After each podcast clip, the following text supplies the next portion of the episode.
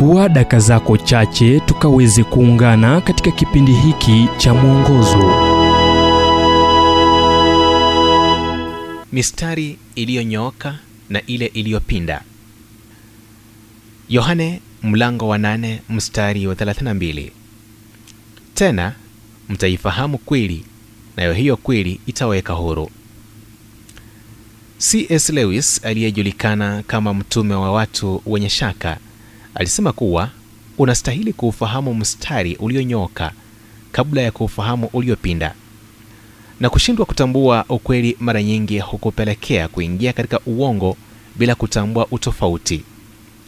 Kitu kikiwa na msingi wa uongo mwisho wake haijalishi utakavyokuwa wa kuvutia utakuwa kasoro.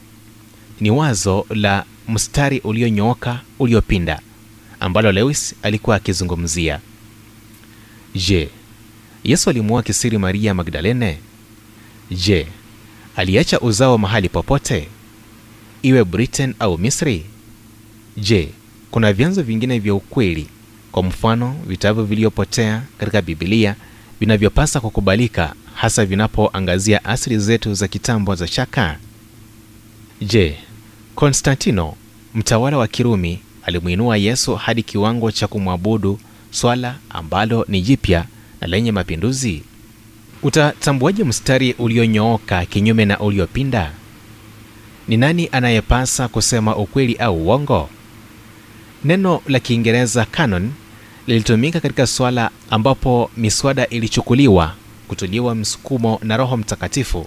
Mambo yaliyopendeza na huenda yalikuwa yamebeba masala ya kiroho ila hayakuwa na mamlaka hivyo hayakuchukuliwa kuwa ya kidini au ya mwisho. Baada ya kipindi cha karne kadhaa kanisa liliamua kuhusu vitabu 27 vinavyojumulisha agano jipya. Ila mwanathiolojia clarence thiessen aliridhika kuwa si kanisa au baraza la nikea lililofanya uamuzi.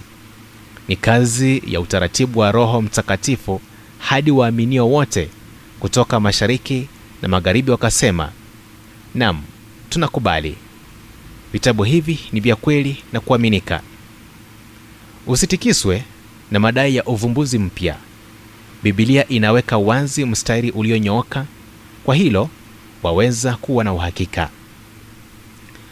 Ujumbe huu umetafsiriwa kutoka kitabu kwa jina strength for today and bright hope for tomorrow kilichoandikwa naye dr harold sala wa guidelines international na kuletwa kwako nami emmanuel oyasi na iwapo ujumbe huu umekuwa baraka kwako tafadhali tujulishe kupitia nambari 0722331412 kumbuka ni 0722331412